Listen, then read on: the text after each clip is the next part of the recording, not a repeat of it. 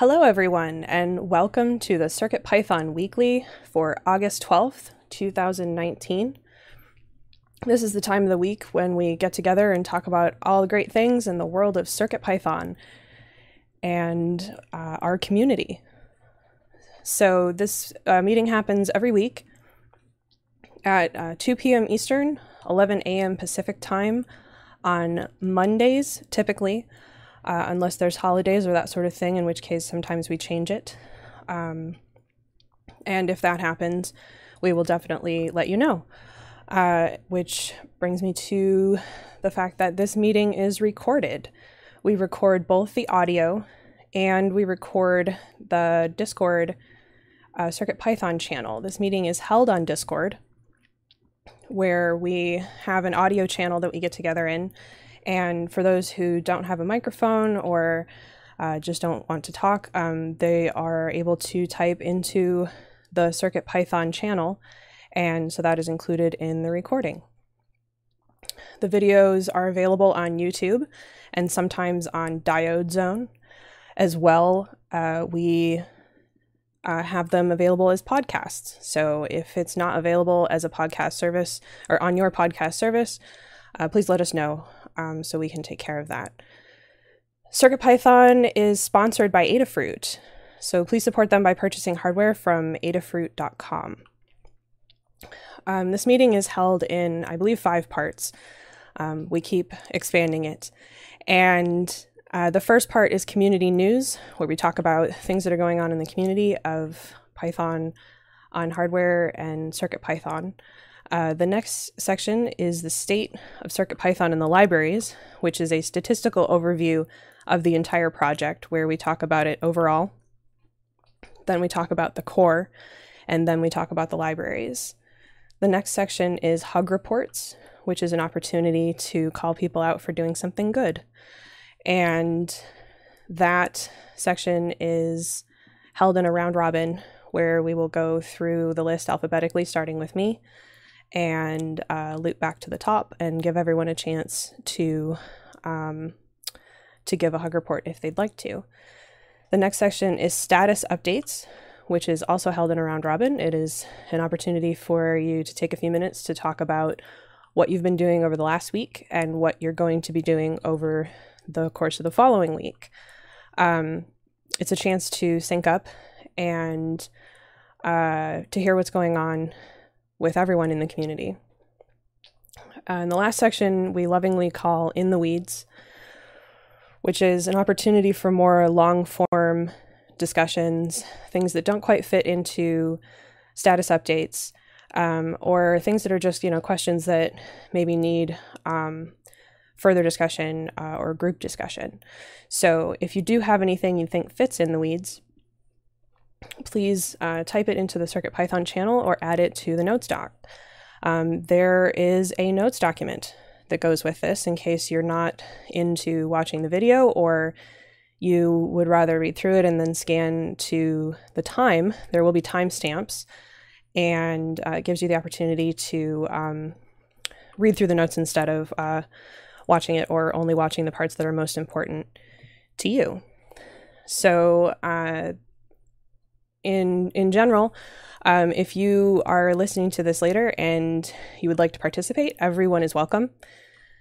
We have uh, the notes document, and so if you want to be a part of it but you can't make it to the meeting, feel free to add your status updates and hug reports to the notes document, and we read them off during the meeting. So you can even participate um, if you're not able to actually participate. So that about sums up everything about the meeting. So we'll go ahead and get on with it, with the first thing being community news. And for that, I'm going to turn it over to Phil. Hello, Kattni. Hello. Okay, I'm going to start posting up a bunch of links. It was Circuit Python Day on Thursday, 8 8, but it was also Circuit Python Week. And it was CircuitPython Weekend, the weekend before that. And it was CircuitPython Weekend this weekend. Mm-hmm turns out it's pretty much going to be Circuit Python month. So, um, as the uh, notes and more come in from people who have done something with videos or photos. I'll be putting them in newsletter and blog posts, but here is a bit of a preview. So the first one is from the Linux user group in Delhi and the Hardware Hackers Club. Those links in there, and they have videos, photos.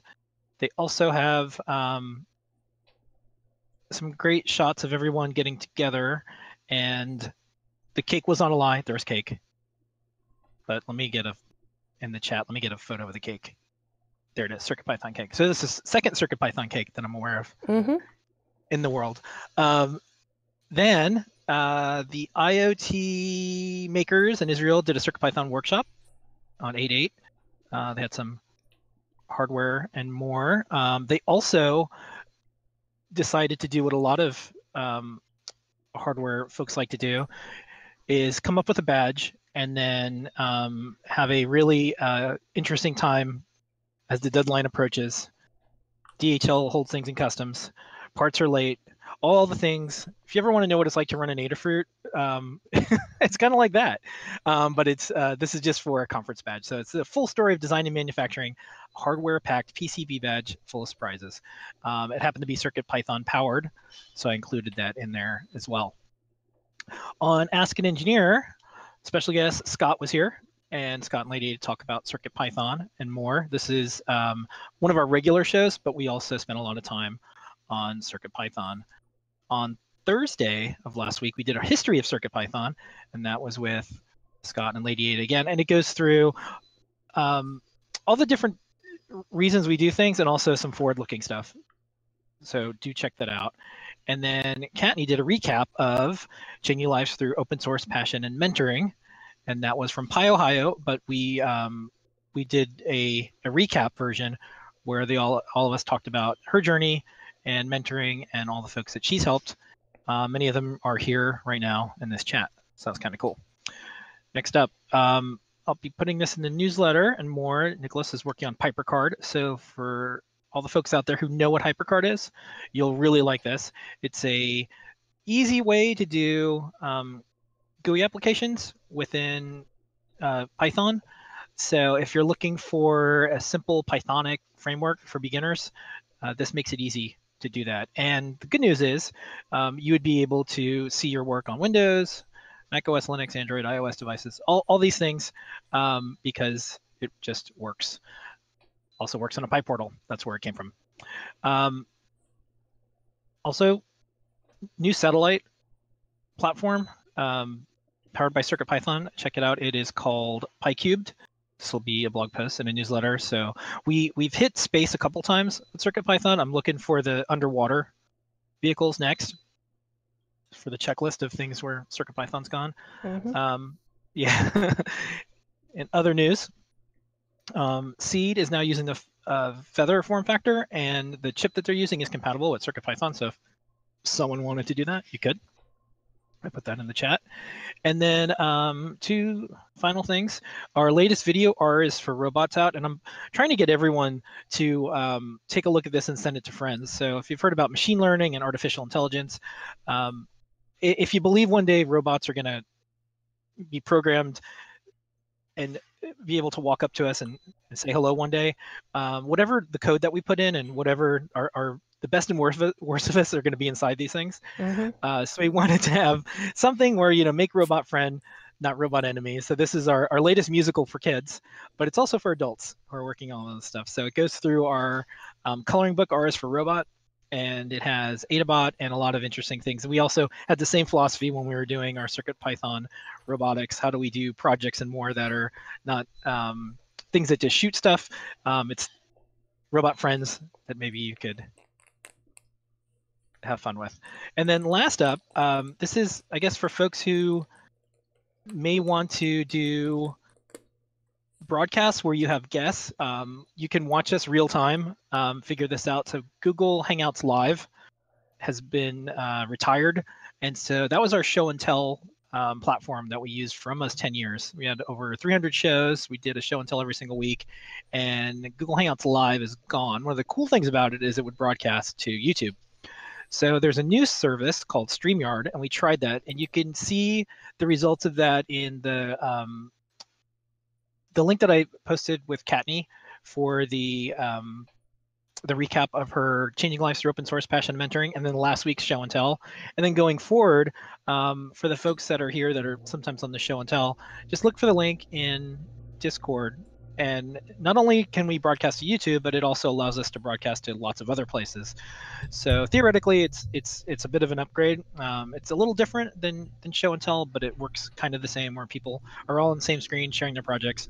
Uh, pros and cons to every streaming platform, but for our community, it seems like it's working out pretty well. So so far so good. So looking forward to seeing some of you on Streamyard with us, or, or just watching on YouTube, LinkedIn, Facebook, Twitch, Mixer, and probably for another one. And with that, is community news. Thanks so much, Phil. Bye bye. All right. So next up is the state of Circuit Python and the libraries. So the first look is overall. And overall, we had 13 pull requests merged over the last week. I see some new names uh, Woeful Derelict and L. Bertrand DC um, I have not seen before. And we had five reviewers. And also excellent is that there's a name I haven't seen as a reviewer as well, which is Matt Land. So thank you to our new people. Thank you to everybody who has been um, putting in uh, PRs and um, taking a look at them. That's been super great. We had seven closed issues by five people and five opened by four people. So overall, we're net down two which is also good. Um,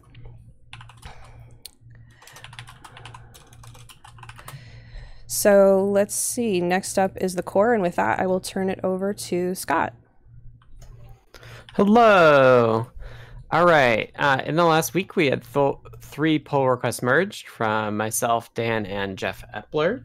Uh, two reviewers, myself and Dan. We have 18 open pull requests, which is a lot. Um, but I've been out and in New York, so hopefully we'll get through those. And Dan's out this weekend as well, so uh, this number should go down quite a lot in the next couple days. Uh, issues wise, we had two closed issues by two people and three open by two people uh, for a total of 187 open issues, uh, which is definitely up a bit. Um, we have seven active milestones. Uh, I added uh, 500 issues and 5XO features. Uh, that's like if the feature we got in would create a like 5.1 or 5.2 release. Uh, and then also a bug fix uh, milestone as well, which is 5.xx uh, dash bug fixes. And we have nine issues not assigned to milestone as well. So uh, let's I will take a look at all this stuff uh, now as I get caught up. Um, download stats by board. We actually uh, only have one release out right now. We have a stable 4.1.0. Uh, we will do a 5.0 alpha or beta soon, uh, probably this week sometime. Uh, but downloads wise for the 4.1.0 stable, we've had 1,459 downloads. And uh, that came, it's been about a week. So uh, again, it's just a reminder that lots more people download our stable releases than the unstable releases because the 4.1.0 RC1 uh, for its entire lifetime has only had 362 downloads, uh, even though they're actually identical. And uh, those are the stats for the core. Thanks, Scott. Mm-hmm. Next up is the libraries. So we had 10 pull requests merged.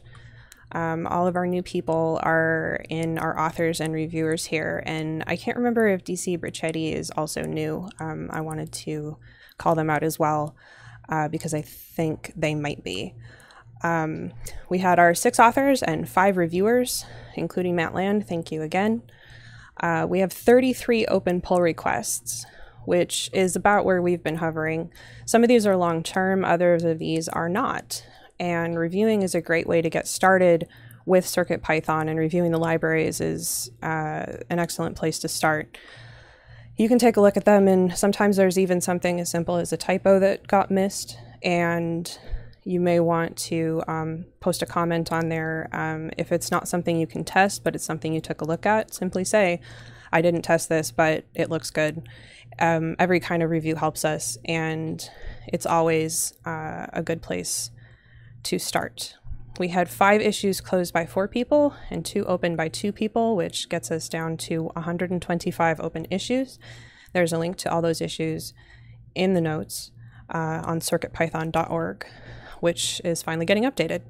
Um, and we had um, no new libraries in the last week, but we had uh, one, two, three, four, five, six, six um, updated libraries. So we've we've been getting PRs merged and releases out um, on on six new library or six updated libraries rather, and that sums up the libraries, which also sums up the state of CircuitPython and the libraries.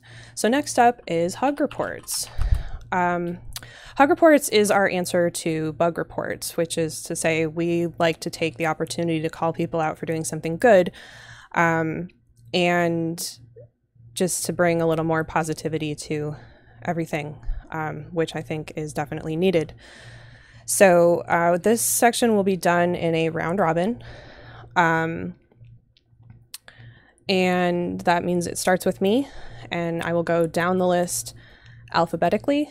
And um, if there are people who put notes in the document that are um, not in the meeting, I will read those meeting read those notes out uh, in alphabetical order, and then we'll continue on with the people that are in the list.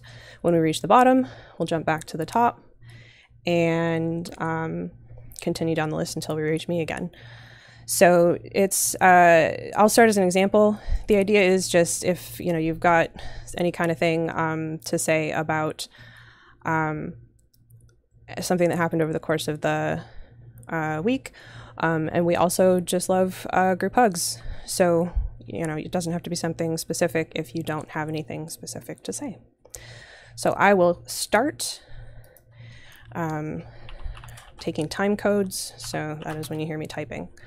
Um, I want to thank uh, Tannewt Scott for running the meetings for me while I was out. I was gone over the course of many Mondays, and um, so Scott ran the meeting uh, many times in a row, and I really appreciate it.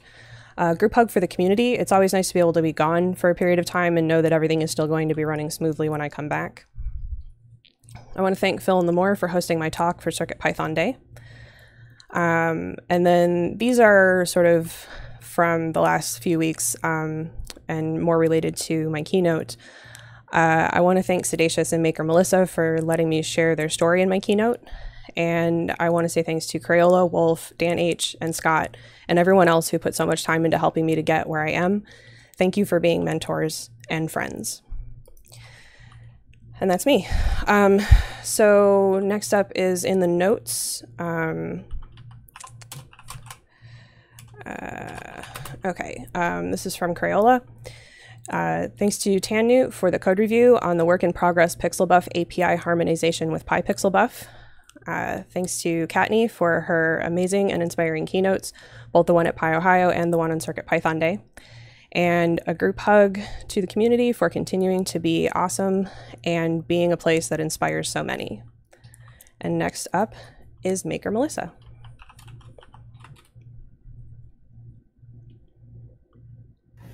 Hello. Hi. Hi. Uh, just a second here. The document closed on me.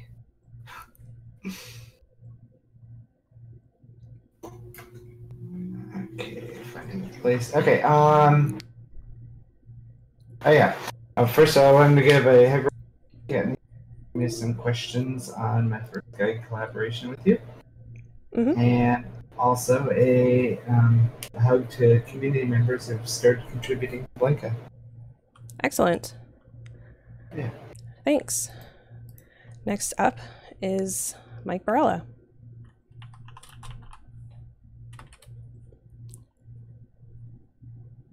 Sorry about that. Um, so this week, um, I want to give a group hug to everybody who made CircuitPython Day a huge success. Um, we we had a lot of material, a lot of people participated, and uh, uh, it was all over social media, mainly Twitter. So uh, thank you all who participated and made this great. All right. Thanks much. Uh, let's see. Um, next up, I see Mr. Certainly is lurking. So next up is Siddacious. I just want to give a quick and um, again do hug report to C. Grover for being an awesome teacher and always being there to help me with questions when I have them. I really appreciate it. And um, yeah, thanks again. All right. Next up, I have some notes from Summersoft, who is text only today. Uh, hugs to Adafruit, uh, Scott, Kattni, and the community for the inaugural Circuit Python Day, and group hugs squared. And next up is Scott. Hello. Uh, thank you to Phil and Limor uh, for hosting Becca and I in New York City. It was super fun. We had a great time, and now we're back and ready to rock and roll this week. Um, thanks to everyone who participated in Circuit Python Day. It turned out uh, even better than I think we had hoped, and we're already super excited for next year. And uh, lastly, thanks to Marty, Brent, and Trevor for the in-depth discussions uh, we had in person about Circuit Python and and what's next for the future. It's going to be super exciting. Thanks, Scott. Thank you. Next up is Brent. Hello, um, hug to Adafruit and people who did the uh, Circuit Python Day streams. I watched a few of them, and they were really good. Um, Scott for hanging out with me last Thursday and diving into LCDs and getting me set up debugging and doing core work. And Adam for pointing me in the right direction for tracking down a bug, which I'm still tracking down within MiniMQTT. Excellent. Carter is lurking, and next up is C. Grover. Well, again, a group hug for the team and the community. Uh, 4.1.0 was working almost magically. And then thanks to Scott for the amazing speed up of displayio for TFTs. I'm really looking forward to what he does with OLEDs as well. And then I want to thank um, I want to thank Siddacious for giving me the opportunity to do some hard thinking when he asks me some great questions. All right. Thank you very much. Next, I have Dan in the notes, who is out um, but has notes in here. So, uh, hug to Devo for his SD card work, to Jay Epler for multiple PRs, to Jerry N for testing and filing issues, to PT, Lady Ada, Scott, and Kattni for Circuit Python Day videos, and to PT, Lady Ada, and Scott for having the vision for Circuit Python. And we have a couple of people lurking, and that means next up is Teshupu. Uh, group hug. Excellent. All right. Next up, I have some notes uh, from someone who is text only. And that's uh, Fade 2. Uh, hug to Maker Melissa for helping me port Adafruit Python Platform Detect to a Linux RISC-V board. And next up is Hierophect. uh, group hug to everybody for a really great CircuitPython day, and um, thanks to Scott and Dan for helping me out with uh, some Flash issues. Excellent. Next up is Jay Epler. Hi, I want to send out a big group hug to everybody. Um, and thanks for filing those issues. They are always fun to chase down and PR. And I also wanted to uh, thank first time pull request submitter Matthew Newberg. Um, he's working on a patch to improve the quality of images on LCD displays by dithering, and it looks pretty neat. Very cool. Thanks very much. Next up is Jerry N. Hi. Um, so just a quick uh, thanks to uh, Jay Epler for the quick fix to the HID issue that cropped up in in 5.0, and uh, to uh, Dave Astels for the the cool Minesweeper game. A lot of fun. Brings back a lot of memories. All right.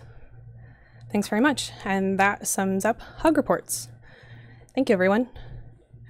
So, next up is status updates.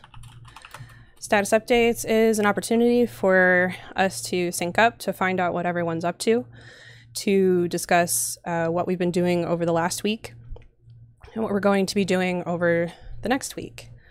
Uh, so take a couple minutes, talk about what you're working on. Um, if you're lurking, we will obviously pass you. If you are text only, let us know. We'll read off um, your uh, notes either from Discord or from the notes doc. Um, I will start again as an example, and then we will head down the list alphabetically, uh, exactly the same way we did for hug reports. So, I was out uh, the last two weeks, more than that, but I worked uh, the last two weeks. So I was out Monday through Wednesday two weeks ago, and then Monday last week.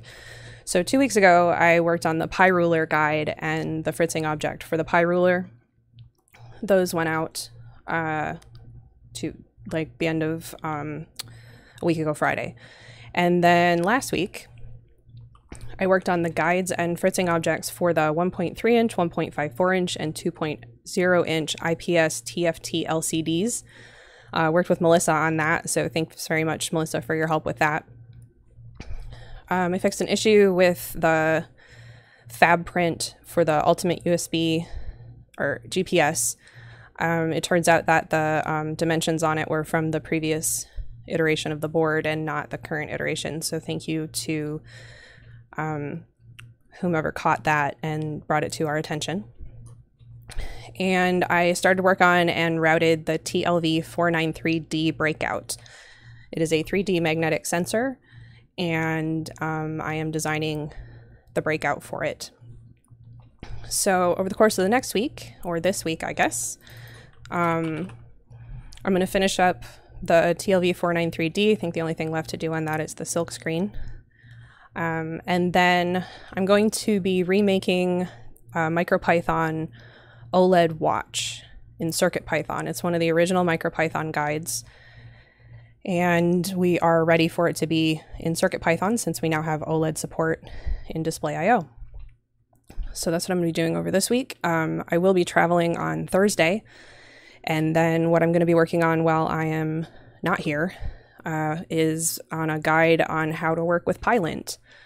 So that will no longer be a mystery. You will be able to install it locally and not have to fight with Travis to lint your code. It will be linted before you um, put in your PR. So that should be super handy. Um, and I think uh, really needed. Uh, and as well, at some point, I'm going to be going through all the CircuitPython board guides and making sure they're all pointed to the right CircuitPython versions. There are banners on some of them that say, if you're still running 2.0, please update to 3.0. We need to change those banners to be more broad and say, if you're running an earlier version, please update to the latest, that sort of thing. Um, and now's a good time before we make a bunch more boards. So I'm going to be going through those and making sure that they're all happy uh, and ready to go. So that is me. Um, next, I have some notes in the document from Crayola. Uh, unable to make the meeting, but wanted to provide a status update. Worked on PixelBuf to make it use strings for byte order configuration, like PyPixelBuf instead of classes. This freed up some flash space. Managed to get Adafruit.star.py and NeoPixel.py working with the PixelBuf API changes, but still need to push to a fork and test when frozen in. Performance gain using PixelBuf are very noticeable and managed to squash most bugs, but still have testing to go. Hopefully, this coming week, have some PR feedback to address, get Adafruit.star.py and NeoPixel.py compatible with the newer PixelBuf pushed, and test frozen in NeoPixel.py. Next up is Maker Melissa. Hello. Okay, so last week I worked on completing the code sections for the 1.3 inch, 1.54 inch, and 2.0 inch IPS TFT LCD guides. I finished up the rest of the shields and feather display guides, and I updated the Arduino example codes uh, to include those new uh, 1.3 inch and 2.0 inch displays. And this week I'm going to be working on breakout board guides and other stuff that comes up. Excellent. Yeah. Thanks very much. Uh, next up is Mike Barela. Hello. Um, I've been lurking a lot lately because my Circuit Python work is oftentimes behind the scenes. Uh, I'm uh, the final editor for the newsletter, and uh, I do that every week after um, all the material comes in from the community, and uh, Phil uh, gathers it all up and Kattni and Scott add theirs, and then it all comes to me to make it look pretty. So um, I strongly suggest if you like CircuitPython to uh, subscribe to our weekly newsletter. It's only weekly. You're never spammed. Uh, your your email address is not shared with anyone. It's that's why it's a different domain than Adafruit.com to try to um, ensure that. Um, uh, no login or anything, just uh, enter your email address and you'll get CircuitPython goodness every Tuesday before noon Eastern time. So uh, please consider doing that. And uh, I have been working on some uh, CircuitPython. Um, about a year ago, we came up with uh, a slideshow module that you could use for we we had it when the Halloween came out um, around Halloween, and uh, with all the the good display work that uh, Scott has been doing and and all that uh, that library, the slideshow library, has been updated to use displayio and and um, so you get all the goodness that comes with that, including speed ups and, and everything. So um, there's a new guide that should be out perhaps today, um, probably not later than tomorrow, to uh, um, show you how to use that, um, along with some sample pictures and everything. So if you have circuit uh, Circuit Python device like uh, PyPortal, PyGamer, PyBadge, um, and some of the upcoming um, products that are being envisioned, then this is a natural. I mean, if you want a slideshow on a badge or you want to have pictures of your pets displayed or whatever you want in, in slideshow format, it's now easier and better. And I think it's only like 10 lines of Python code, and that includes like line wrapping. So it's it's very compact. Uh, basically, anybody can tweak this and get a slideshow up within a few minutes. So look for that soon. Yeah, thanks for updating that. Okay. Next up is Siddacious. Howdy, howdy, howdy. So, I've been up to. Um, I'm on a bunch of STEMMA QT boards, um, both new, brand new ones that fit the mold well, and then updating also existing ones to add them to the available STEMMA QT breakouts. Uh, we got the uh, VCNL 4040 and the DS3502 both designed by Kattni out the door last week, so it's nice to see people seeing what the what that form factor is going to be like. Um, so yeah, we got more of those coming down the pike. Um, I started wiring my house, my uh, living room, and my office with NeoPixels uh, BLE feathers and uh, airlift, so I can have a NeoPixel IoT house that I can do all kinds of fun stuff with. Turn my house to a rave at a flick of a button if I wish to. Um, so yeah, that's what I've been working on. We've got more stuff coming down the line. I finally debugged the uh, OLED bonnet, figured out what was going on with that. So we got a Rev C of that coming out, or uh, Rev B of that coming out soon. Um, it's close to getting out the door, but we'll see how that goes. Um, and uh, I think that's that's mainly it. Yeah, yep, that's it for me. All right, sounds good. Thank you very much. Next up, I have some notes from Sommersoft, who is text only. So last week, uh, Mixer Voice, non DSP capable M0, got 8 bit unsigned and 16 bit signed mixing and level gain working. DSP capable M4 started working on 8 bit unsigned. ASM is difficult. This week, Mixer Voice, keep pushing on DSP 8 bit unsigned. Next up is Scott. Hello. As most of you know, I was in New York City last week, and uh, while I was there, mostly streamed and chatted with folks at Adafruit HQ. I also did take some time to go do some touristy stuff with my wife, which was super fun. Saw uh, two shows, uh, Puffs and Lion King, and they were both really fun. So recommend them both, although Puffs is only running for like the, till the end of the week. Um, so uh, uh, while I was on the plane, I, I went through all of the bundle drivers and removed the stop equals keyword arg. Um, there's a pending uh, PR that I did that's been approved that I will just I need to come up with a plan and, and exactly what order all of these changes land, but uh, expect to see a bunch of pull requests from me this week, uh, removing all the stop equals uh, keyword args from all the different drivers.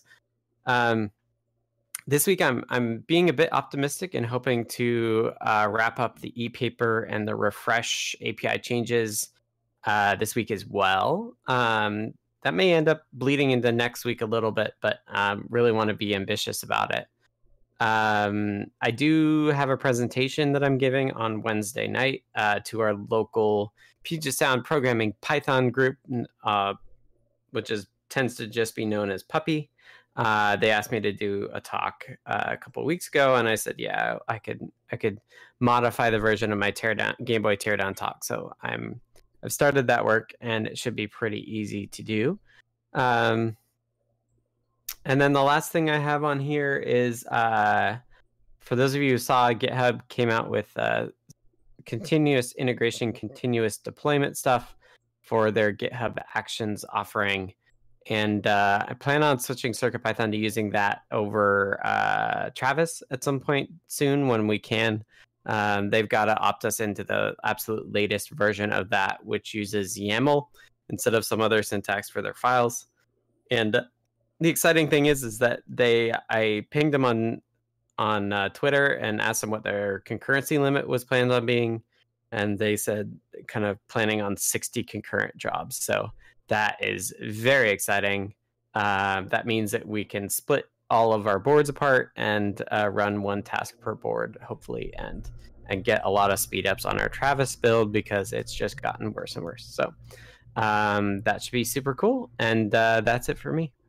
Excellent. Looking forward to that. Me too. All right. Next up is Brent. Hello. I um figured out an issue within MiniMQTT, which cropped up another issue as I was figuring it out, which is really confusing. Um, I've been working on bug fixing it and doing some refactoring of the code to make it more legible uh, today and hopefully tomorrow. Um, I assembled a PyPortal Mega last week, created variant for Arduino and CircuitPython. Um, thanks, Scott, for helping me get started with LCD work and core work. Um, also, we fixed the bug within Terminal IO while we were at it. And then this week, um, I'm going to review some PRs, uh, specifically the ESP32 AP PR and then the Ethernet work um, for the WIZnet 1500. And then I want to hopefully fix this, even though I kind of have it working, but I want it really working. And hopefully release parts of it over the course of the next week or two. Okay. Sounds good. Next up is C. Grover. Let's. I tried to um, run some performance sensitive MIDI sniffer code on the PyPortal and PyGamer this week, and the PyGamer just surprised me. It was much faster than the PyPortal, and is so fast that I'll be able to use it for my portable MIDI sniffer. Pretty happy about that. Nice. I posted a, a, a video link to the test. Um, so the PyGamer and the PyBadge are going to make some excellent candidates for standalone portable projects where the front panel is already included, which is kind of cool.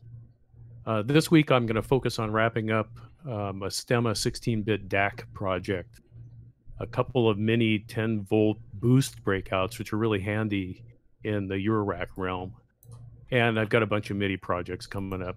Uh, I've got two board designs that are going to head to Osh Park later this week, and one is a feather wing that can be used to provide Stemma and Stemma QT connections to existing feathers and feather wings. It gives me an opportunity to use my classic MIDI interface wing standalone, which is going to be handy.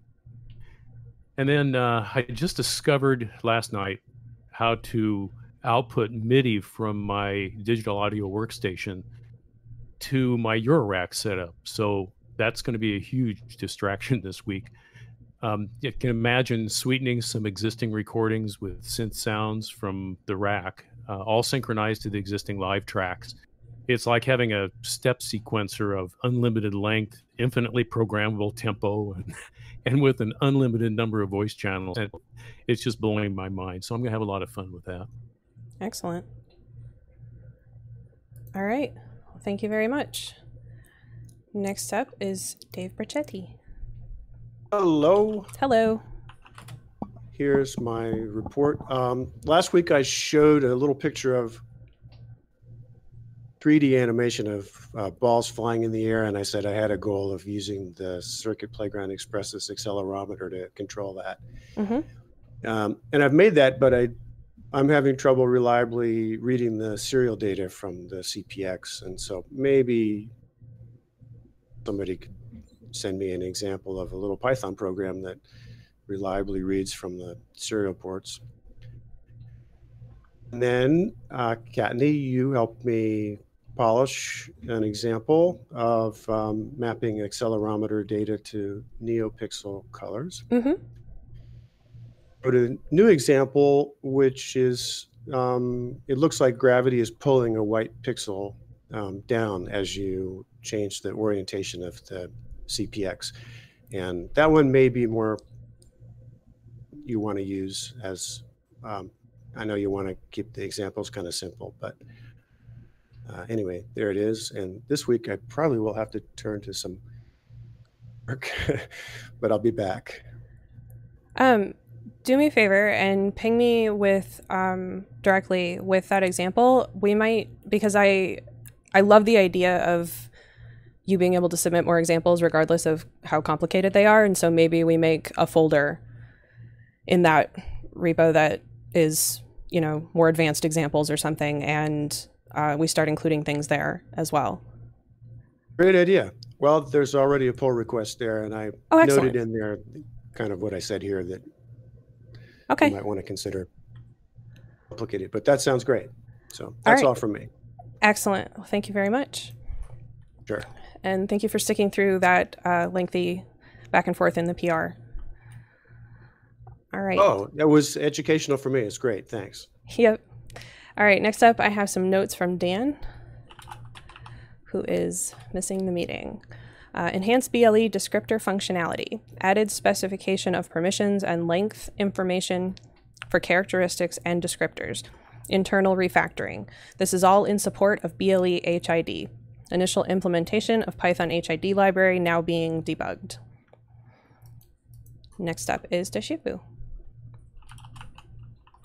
Okay, so last time I showed a conference badge I was uh, uh, designing that's based on the Pew Pew. So that badge is now in production and uh, the conference is next month. So that's, uh, that's on time. Uh, another thing I was working this week on is the Pew Pew M4, also known as the Micro Game Turbo, because I kind of merged the two projects together now, and uh, I was working on uh, getting the bootload, the, the custom bootloader for it to to be configured properly. It's quite ingenious, ingenious uh, uh, the way the, the MakeCode bootloader has all the configuration for the code inside of it. Uh, so that's that's that, and uh, yeah, that's it. Thank you. All right. Uh, if if time allows, I, I'm going to work on uh, audio support for MicroPython, for the ESP32 port in the state library because apparently they have uh, DAC support now in there, so so it should be possible to have uh, WAV files playing. Nice. Uh, also on MicroPython, not just CircuitPython. So that's it. Excellent. Thank you. Next up is Hierophect.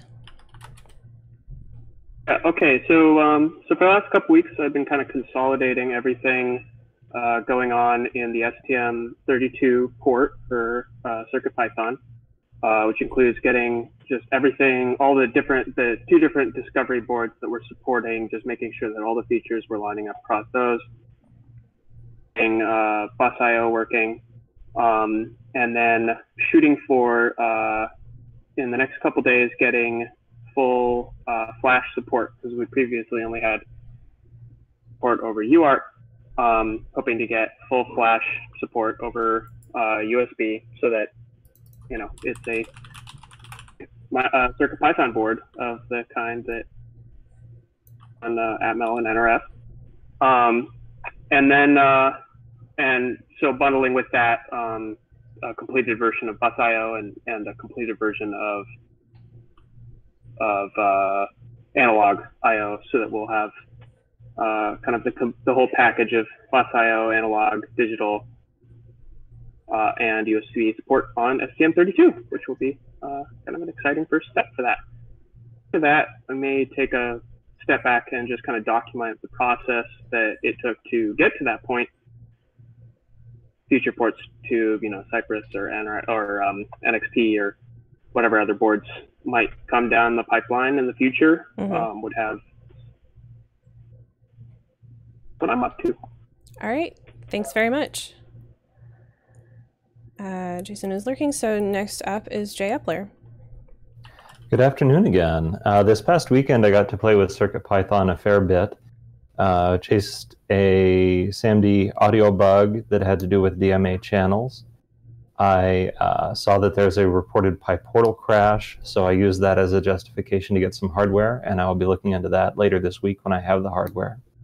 I did opt into the GitHub Actions beta, which is related to the CI stuff, but they put you on a list, so I will be waiting, and hopefully there will be stuff to do still when uh, I get my permission to work on it.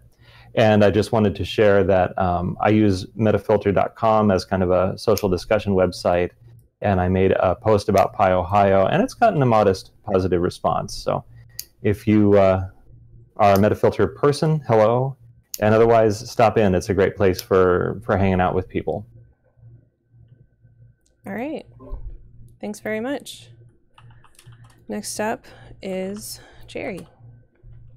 Hi. Um, so a little more time to play with stuff this week. So I stumbled across a couple of issues uh, in in 5.0. Um, one was uh, uh, the uh, keyboard HID broke, but uh, thanks Jeff uh, Jay Epler fixed it pretty quickly, and uh, now it's working again. And um, let's see. Oh, then I also stumbled across a, an issue with the PyPortal that, that that's still out there, I think, and that it, um, at least on, on 5.0 only, if you run certain programs, and I still haven't exactly pictured which ones, they seem to be ones that use displayio. Um, if you do a hard reset, it'll run just fine, and then if you stop it, you know, Control C, and then do a Control D hard a soft reboot and try and run the code again, it goes to soft to, to safe mode with a, a hard fault. Uh, very repeatable, um, and um, you know, um, there's a test program out in the issue that that's a pretty short one, but I, I am not finding coming across any any good reason for it. But it only seems to happen right now on the PyPortal. I tried it on a PyGamer, and can't get it to happen. So Mm-hmm. kind of a kind of an issue, a puzzling one there. And uh, and trying to, to I tried to put a an SWD connector on my PyPortal, and that that went disastrously trying to hand solder it. So I finally broke down and ordered myself a, a little hot air station. Yeah, So been there. looking forward to having that tool to uh, save save some future boards. And um, I think I may be able to resurrect this board once I get the station to, to fix the, the capacitor. I think I fried. So, um, and let's see. Otherwise, just I did get some time to play with some of the new BLE stuff. That's been a lot of fun. And um, so far, you know, the only problems I've had have been my own confusion. It's all working really well. Um, and trying it on a bunch of different NRF boards, and they, they've all been working fine. So Dan's done a really nice job at getting that, that out there. And I got a new weed whacker today, so woohoo! Um, Excellent. It's good. New tools are always fun. Yeah. All right. And that is status updates. So, next up is In the Weeds. And uh, this is the opportunity for more long form discussions.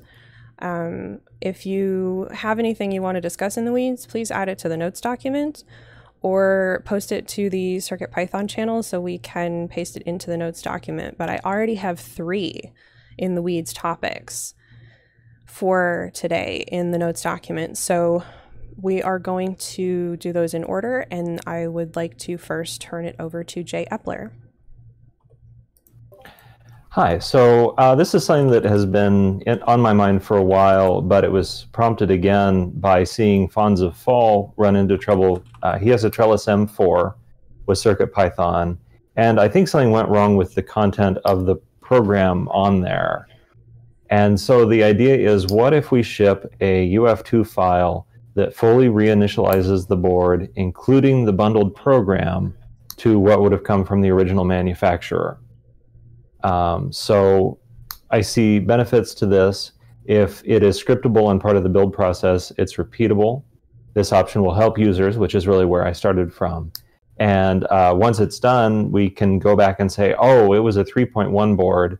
What was in main.py in 3.1? And go back and get and see that. And then it's possible that for board manufacturers, having one UF2 file um, would remove a step from their manufacturing process, but that, that's just speculation. Now, the downsides are if a user uses the wrong UF2 file, now they've destroyed their program, their main.py. Uh, it would double the number of build artifacts, and we are running up against some limits on that. Mm-hmm. And we would have to do some work for every board that would include getting those initial files from whoever has them or from guides or whatever. Uh, but at that point, they would kind of become the official. And so I have written an alpha quality program that can create a file system with all the stuff that CircuitPython puts on it when it formats it internally, and it's called MKFat image. There's a link to that GitHub uh, within the document notes. Mm-hmm. So, is this idea worth uh, pursuing? Anybody have any thoughts? So we our our way of dealing with this um, was that there is a uh, GitHub repo that has all of the shipped, or at least that's the plan, has all of the shipped software for every board. So Okay. I was not aware that was out there, so that would be great to know about. Yeah. It doesn't actually have everything though. That's the problem. No, no, it doesn't, and it's it's still a work in progress, and that was why I said in theory. Um, but that was that was in theory like our our answer to people losing the initial code was that we wanted to have a GitHub repo that um,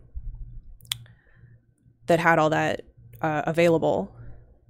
Um, I can see a lot of things going wrong with this idea, but I also completely understand where you're coming from with it. It's it's an excellent concept. Um, Scott, do you Yeah. have thoughts on this? Yeah, so I think I would worry about people accidentally overwriting their own code, but I do yeah, also that's think the number one thing that I worry about too. Yeah, but I do th- I do like this idea of being able to get back to default state entirely pretty quickly. And I think it's going to get more interesting especially if we go to the IMX RT series, which is what the Teensy 4 is. Uh, it's going to be interesting because the code of like CircuitPython would actually be stored on the same QSPI probably as the like user's actual program as well. Um, so theoretically, I I kind of imagine us moving to a UF2 for that chip series that actually is flashing, like the bootloader and the the bootloader and CircuitPython and the file system all live on a QSPI flash. Oh yeah, I wasn't really thinking about uh, the fact that on so many of these boards, it's a separate flash where the file system is. So UF2 wouldn't really work. Well, that doesn't it, it wouldn't work currently, but there like what I'm I, I guess what I'm saying is that like we should probably add the ability to flash a QSPI flash from UF2. Mm. Um, if we want to have a UF2 bootloader for like the IMX RT, like that's I think where we're going. Now that that still leaves the question of whether we want to deal with uh, like flashing the entire thing as one unit, or whether we want to actually maybe have two UF2 files where they have different regions of the same memory that they're flashing. Um, so yeah, I don't know exactly, but I think you're on the right track. And as I, I think the first step is probably just kind of what Kattni's pointing out of like we have this repository that was meant to be that thing, um, but it's just n- we haven't done the legwork to get the code out in the open to do that. Um, internally at Adafruit, like that code goes along with tester code. Mhm. Um, and I've pushed a little more to get it there, but it's it's one of those things where it's like we really need to find somebody else within Adafruit who has access to that stuff to get it moved over. Um, so yeah, it's I I think I think you're on the right track, but I think that the the first step is actually just getting all of the the sample code and kind of like as as shipped stuff documented and, and published. Um, All right. Uh, The, well, if if this ever comes back around to being something to work on now, please give me a ping and Okay. I'll throw in my effort. Yeah, the other, just to wrap it up, the other place that that code can live is on the product guides themselves. Uh, we we do sometimes put it as a download on the like final page of the guide. Um, is the other place to look. It might almost be worth using the uh, GitHub embed, like putting it on that uh, repo that we created for it and then embedding it. Yeah. That way it's in one place. We're not trying to update the Learn Guide when we change the code. Right. Um, yeah. And it's weird. It's weird too because we may actually want like multiple Circuit Python versions worth of the code that comes on the devices hmm as well, even if we didn't ship with it necessarily. So yeah, it's a it's definitely something we should figure out how we do it exactly. I think is is complicated. Um, Although the other play, the other way we could do it was just order a bunch of the devices and just snag everything off them. to be honest, It feels silly to have to go about it that way. uh, it does, but that's that's one way to do it. So I don't know. Between all of us in this call, we could probably get most of them. Yeah. Um, I will. Uh, I will give this some thought, and I will. Um, Jeff, I'll ping you offline, Okay, that's great. um, and maybe we can talk about uh, whether or not this is something we want to, you know, like how we want to go about it, um, and what makes the most sense, and then whether there's, uh, whether there's something you can do. Um, Okay. So I'm making a note. All right. Um, excellent. So, uh, next up, I've got something in the notes from Sommersoft, who I believe is still text only. Um, I'm not hearing otherwise, so I will go ahead and read it. All right, I will read it off. Uh, regarding Mixer Voice, there are currently function stubs for 8 bit signed and 16 bit unsigned source formats. To my knowledge, these are quite rare. Wavefile doesn't even support them. Should they be supported or dropped? I think dropped. I'm pretty sure that uh, in the audio PWM work I did, uh, it looks like the assumption is that 8-bit is uh, the the sign is inferred from the number of bits. Um, so we would be wrong at a lot of levels if we got one of those files. Seconded. All right. There you go, Sommersoft. Um, next up, I have one from someone who is not in the meeting, which is excellent. Um, Sorry, that's me. That's Oh. my my work login. login. Oh, god. Okay. so we had Mystery Deshipu, uh, who has one, and I will turn it over to you then if you'd like to talk about it. Yeah, okay. So I looked at the MakerCode uh, bootloader uh, stuff because I wanted my console to be compatible with that. Right. And I discovered that they have this pretty interesting configuration format for uh, basically the definition of the board, basically the stuff that we have in pins.h or Mhm. pins.c uh, in the in our board definitions. And uh, as far as I know, at least the the, the boards, the Adafruit boards that are compatible with MakeCode Arcade also have that in the bootloader. So I, I just thought maybe, first of all, how hard it would be to have a library for reading that information. Mhm. Can we do that in, in plain Python? Or would we need uh, some uh, C helper for this? And uh, the second thing, uh, once it's there, why not use it? Why not, you know, uh, for instance, the uh, initialization code for the display uh, could use that automatically instead of, of having to be manually, uh, you know, initialized in the board.c uh, file and so on. So I, I I'm just I, I don't really see uh, a lot of benefits from that other than the fact that it's already there. So maybe Mhm. it's it's it would be nice to follow a standard and have the information in one place. Maybe I don't know. Just uh, I I thought I will throw it out there. Yeah, I think um, in terms of reading it, like I wouldn't be against adding a way from C to just basically read bytes uh, from memory, and that should be enough for it. Um, writing gets trickier because then people can really screw themselves. Um, but I wouldn't necessarily be against that as well. I think it's it's a huge uh huge risk to allow people to write memory but reading memory is probably okay uh, although i guess you could probably hang yourself pretty hard if you read the wrong thing Yeah, Um, if those are registers, then even reading them can have side effects. Yeah. right right um so yeah i mean maybe some like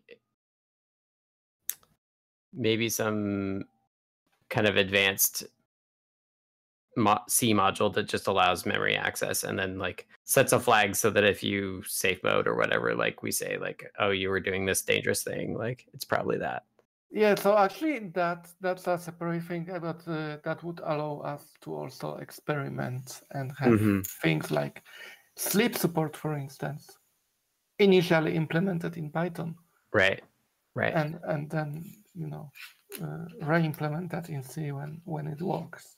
Yeah, yeah, and it would be very dangerous because, like, you definitely not have any security because you'd be able to poke and poke and peek the uh the C the Circuit Python memory as well, which would be yeah. Fortunately, we don't have users in there. so. yeah, yeah. I mean, we don't we don't we've never pretended to be secure in the first place. Um, I don't know. I think uh, I I don't think we're gonna get away from the model of like download this version of Circuit CircuitPython for this board, um, which I think is what they were trying to get away. Well, they're the reason that they have to do it is that their downloads, their UF2 downloads, are actually all the same, right? Like, um, You only select the architecture, right? Right, right, but not the board. Um, yeah, I think it's potentially interesting, but I don't think I don't think I would change the way that we do board in it uh, from the start, because we're gonna want to add different pin names and stuff too. Okay, Um, that's that's y- fair. Fair. It's it's Uh, worth looking at and being aware of. Okay. Excellent. So next up, I have something from Hierophect. If you would like to talk about it. Um, yeah, I'm I'm I'm uh, just hoping to check in. I I think this has come up before. Um, uh, I've seen some references to it, but just wondering about the um, kind of the obstacles uh, for uh, implementing standby on uh, so that you can enter a low power state uh, with Circuit Python. Because I've had a couple of questions from that from just kind of the local community uh, particularly given the new e-paper support. Because e-paper is you know super low power and can hold its display when you're in standby mode. Um, particular for like sensors uh, and uh, and battery run applications. I've just been getting a lot of interest for that. So I was just hoping to Right. check back in on for that and you know what what kind of quantity of work would need to be done to, to do that. Yeah, so I think uh, the there is a, a one of our oldest issues is exactly around sleep. Um, so I would definitely just chime in there and follow that conversation. Like, let's still have conversations there. I think somebody recently just took a stab at it again. I forget who it was, um, but the gist is that it's it's actually a bit tricky to figure out when it's okay to go into sleep um, because Circuit Python has this model of like being able to run things in the background for you. Um, so like if you are doing audio playback and then call sleep, what happens? Um, if you're doing a PWM out and you call sleep or do time dot sleep, like what happens? Um, the USB connection is another example. Bluetooth is a- an example as well. So I think yeah, it, it's tricky and it's worth working on. Like we do want to do it at some point, but to do it right, I think is hard. Is the uh, so is the the concern mostly that you would leave the user in a state that on recovery would be wonky, like like you'd be entering uh, an unexpected, the program would lose track of, of what's going on. Like, um, yeah, I guess I guess uh, what what like if it was hacked together, what would be the big disadvantages of the hacked version?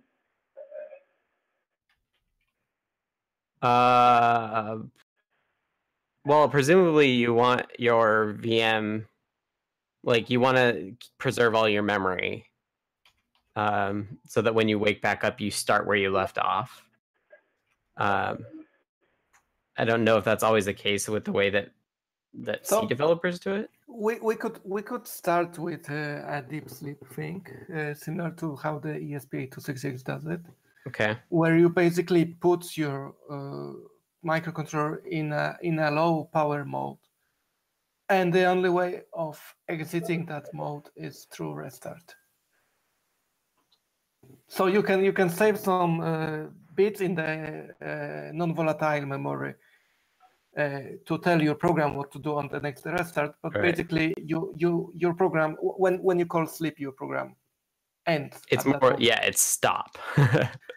yeah, and uh, that's that's still very useful because uh, on many on many platforms you can uh, first schedule the restart at some uh, some uh, delay, hmm so it only sleeps for a certain amount of time and then restarts. Right. So that's useful for periodic uh, things like uh, PyPortal uh, refreshing, for instance, or, Right. or things like that, because the display doesn't have to be switched off, right? It can Right. keep displaying. Right. and uh, then yeah. yeah and on some platforms you can even uh, set up uh, like interrupts that will restart it so it will you can you can have a like a pygamer console that goes to sleep and wakes up when you when you press a button Right. right it doesn't uh, well it, it starts from the beginning but it switches on when you press a button then you can remove then you can skip the power buttons on all your devices basically Yeah. because you just put them in low power mode and, and they go to sleep.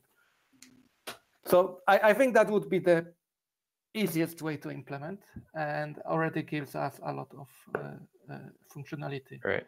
My concern my concern with that is that it's hard.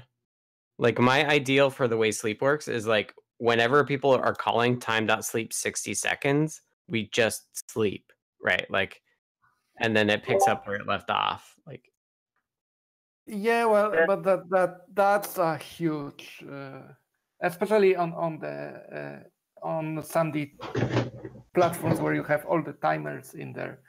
that can be in different configurations, and then you have to disable those, those timers or reconfigure them to actually enter certain modes, and, and so on, so on.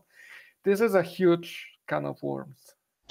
I I don't know. I'm I'm maybe missing some stuff that would make this idea hard, but I feel like there's a lot of merit to what I think is what um, Radomir's proposing, which is like, yes, our sleep is going to be stop running, and our resume is going to be start over, right? And we can just you know figure out whatever we can either save some state that we can do things differently when we resume, or however else. But just the okay, you know, tie up all the loose ends and shut down for now, and when I reboot, I'll I'll do something else. Would mm-hmm. be I think that by itself, I think would be relatively easy compared to the alternatives and have a lot of value potentially. So I don't know, just a thought. Yeah, I, I feel like just pitching in, you know, the, the ideas that I've heard for this have all been for basically timed sleep for sensors, right? Right. Or some kind of some kind of thing that needs to, you know, run for six months and can't be plugged in, right? So it needs to Right. be self up like once 24 hours, once, you know, uh, you know, the, the latest one that I heard was just for, for like farm sensors or something like that. And so, you know, it's not a sleep mode that needs to be, you know, mixed in between functionality. It's really just parts for the device, um, you know, so that it can, it can, you know, hop back on again and maybe recover some stuff out of, of non-volatile memory. So, uh, As- I, you know, the, the solution would work great for that. Uh, I think I, maybe it's this is a variation of the same thing as what the uh, Hierophect was just talking about, but I'm just thinking like, is it possible to allow only like a constrained state to be slept in, like where you're not trying to do every bell, you're not going to try and resume into full circuit Python everything that could have possibly been happening. You're just going to say, okay, when I come out, I'm gonna I don't know, call this uh, thing with this state coming back from the sensor, or some some some way of making you know constraining the scope that we're trying to do, right? So we don't have to do every bell and whistle. I don't know to what extent that makes sense. Or conversely, could it be possible to maybe force the user to constrain the extent of what their device is doing before entering sleep? Um, yeah, that so, that's you know, that's basically what I was I was kind of proposing is like, okay, if you want to sleep, you can only do these things before you go into sleep. Yeah, and it like it, it forces the user to do their homework a little bit, just you know, in terms of like sh- shutting everything down, getting ready for sleep, right? So so get ready for sleep, then you can enter sleep, and then you can pop back out of sleep when you need to, um, without having all these complications involved. I I am open to people that want to do this like start from scratch when you come back from sleep, but uh, like I don't think that's the way that I would do the work. Like I mean, Like- we could have both. I mean, uh, Yes, we can yes. have deep sleep uh, right now, basically, because it's easy to implement. Right. And then we can keep working on, on the more sophisticated way of doing that. Right. Right. I'm just saying that like if if I put cycles towards it, I'm going to do it the way that I think is best for users, which I think is the it sleeps when it can automatically and you don't need to worry about it. We don't need to like if we do time.sleep and it sleeps, we don't need to teach you anything else. Right? Like You want you want sleep that's that's an automatic, like the way that Mbed does it, or like a real time operating system does it, where it enters sleep when it's not otherwise operating. Not really so much a standby mode where it's you know it it it's off for like a set amount of time. But but then there are there are questions like uh, what should happen with GPIO pins that are set to high, for instance? Should they remain high right. Because they are draining the battery that way Yes. and uh, stuff like that? Well, I I- what I'm getting at is like Python already has a way to say I'm not going to do anything for a set amount of time, and that's time.sleep. Right? Like Yeah, why- right, right. But uh, I think we want more something like uh, set exit, basically. Sure. I, and like I'm I'm like if somebody wants to do that work, that's totally fine. And like somebody's already in like I forget the person that already has a deep sleep module and is experimenting with that. But um Was that Bobricious? Was it Happy Day? Be- Happy Day definitely did it at one point, but uh, it was recent that somebody did it. Happy Day did it in the past, and like, let me look. I can see if I can find it, but the point is, is that like, happy to see people work on it, but I think the best way to do it is to have sleep be smart, like time.sleep be smart. And basically, whenever any of our code is waiting, we just call into this thing that's smart. Well, but but then uh, I mean, time sleep only sleeps for a certain time, right? You can only wake up on on uh, on the timer, basically. Right. And uh, you can do things like wake up on a button press. Right. That's true. So I think I think the, the um had something kind of similar to this where they have the normal low power mode, which is completely timer run. Um, But I think they actually it, it was based on request that they're now implementing a full standby mode, which which does kind of the forced shutdown of everything uh, and puts the puts the system into wake up. And it is a separate system, so it's not their main sleep system anymore. Uh, it's a separate, it's kind of its own whole separate thing, which is the, the standby mode, which is, you know, then you wake up based on a button or whatever else. Right. So, Yeah, Right. I instead think yeah, I think that makes a lot of sense because this is a, a separate use case, basically. Right. And uh, when people want, uh, uh, when people are asking about low power mode, I think they they want that use case, not not the time sleep thing. Right. The, the but earlier my, one, but my like our audience is not embedded developers right like our audience is to make it easy for the person who's just learning to program and wants to have a thing that reads a temperature every hour right like and you're going to teach that person time dot sleep you're not going to teach them about sleep states of a, of a micro Right. But but you know, in some cases, like waking off of an interrupt is is something that could be worked into a very very beginner level project, right? I mean, and and exposing that. I mean, that's that's where a couple of these have come from. Is just folks who just want to have a very early or a very simple based wake up. Um, but but I definitely hear what you're saying in terms of it being, you know, a little bit further out there. Right. Yeah, I I was having a discussion in New York, I think with Phil and Limor, about how the fact that we we put a lot of effort under the hood uh, into making the API on top very simple, which is why I'm trying to push the like like I'm not trying to stop the work that does the more advanced scenario, but I want to make sure that w- that in in the end we serve the people that we're just teaching to write a while true loop with a time.sleep 60 in it, right? Like like that should work. That should use as little power as as it can by default.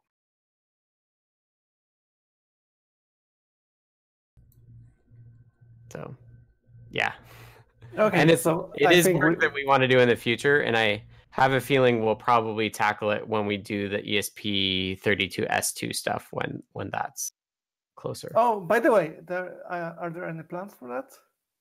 I think I, I I think it's safe to say we we will do it. Um, it's just a matter of when we get hardware that actually has working USB. That's that's great. That's awesome. yeah, we I, we got sample we got sample stuff, and the samples just don't like the USB doesn't work in the samples. Um, if I had the so no promises, but I think kind of where we're looking is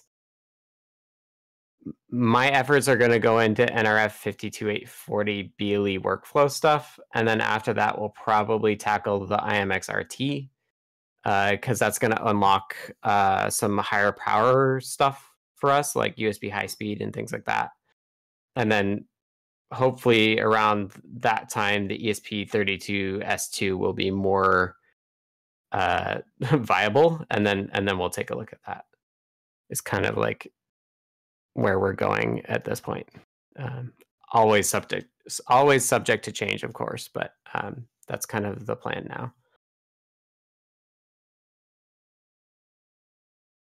So yeah, yeah, and I'll I'll take a look at um, I'll I'll figure out who the latest deep sleep person was. Great. Uh, and I'll post a link to that issue right now too. All right. So we can follow up there. Thank you very much, everyone. That was an excellent in the weeds. And I think we are ready to wrap up. Uh, let's see. So, this has been the Circuit Python Weekly for August 12th, 2019. We are here every week, uh, and we uh, post this to both YouTube and to your favorite podcast service. And if we are not on your favorite podcast service, please let us know so we can rectify that situation.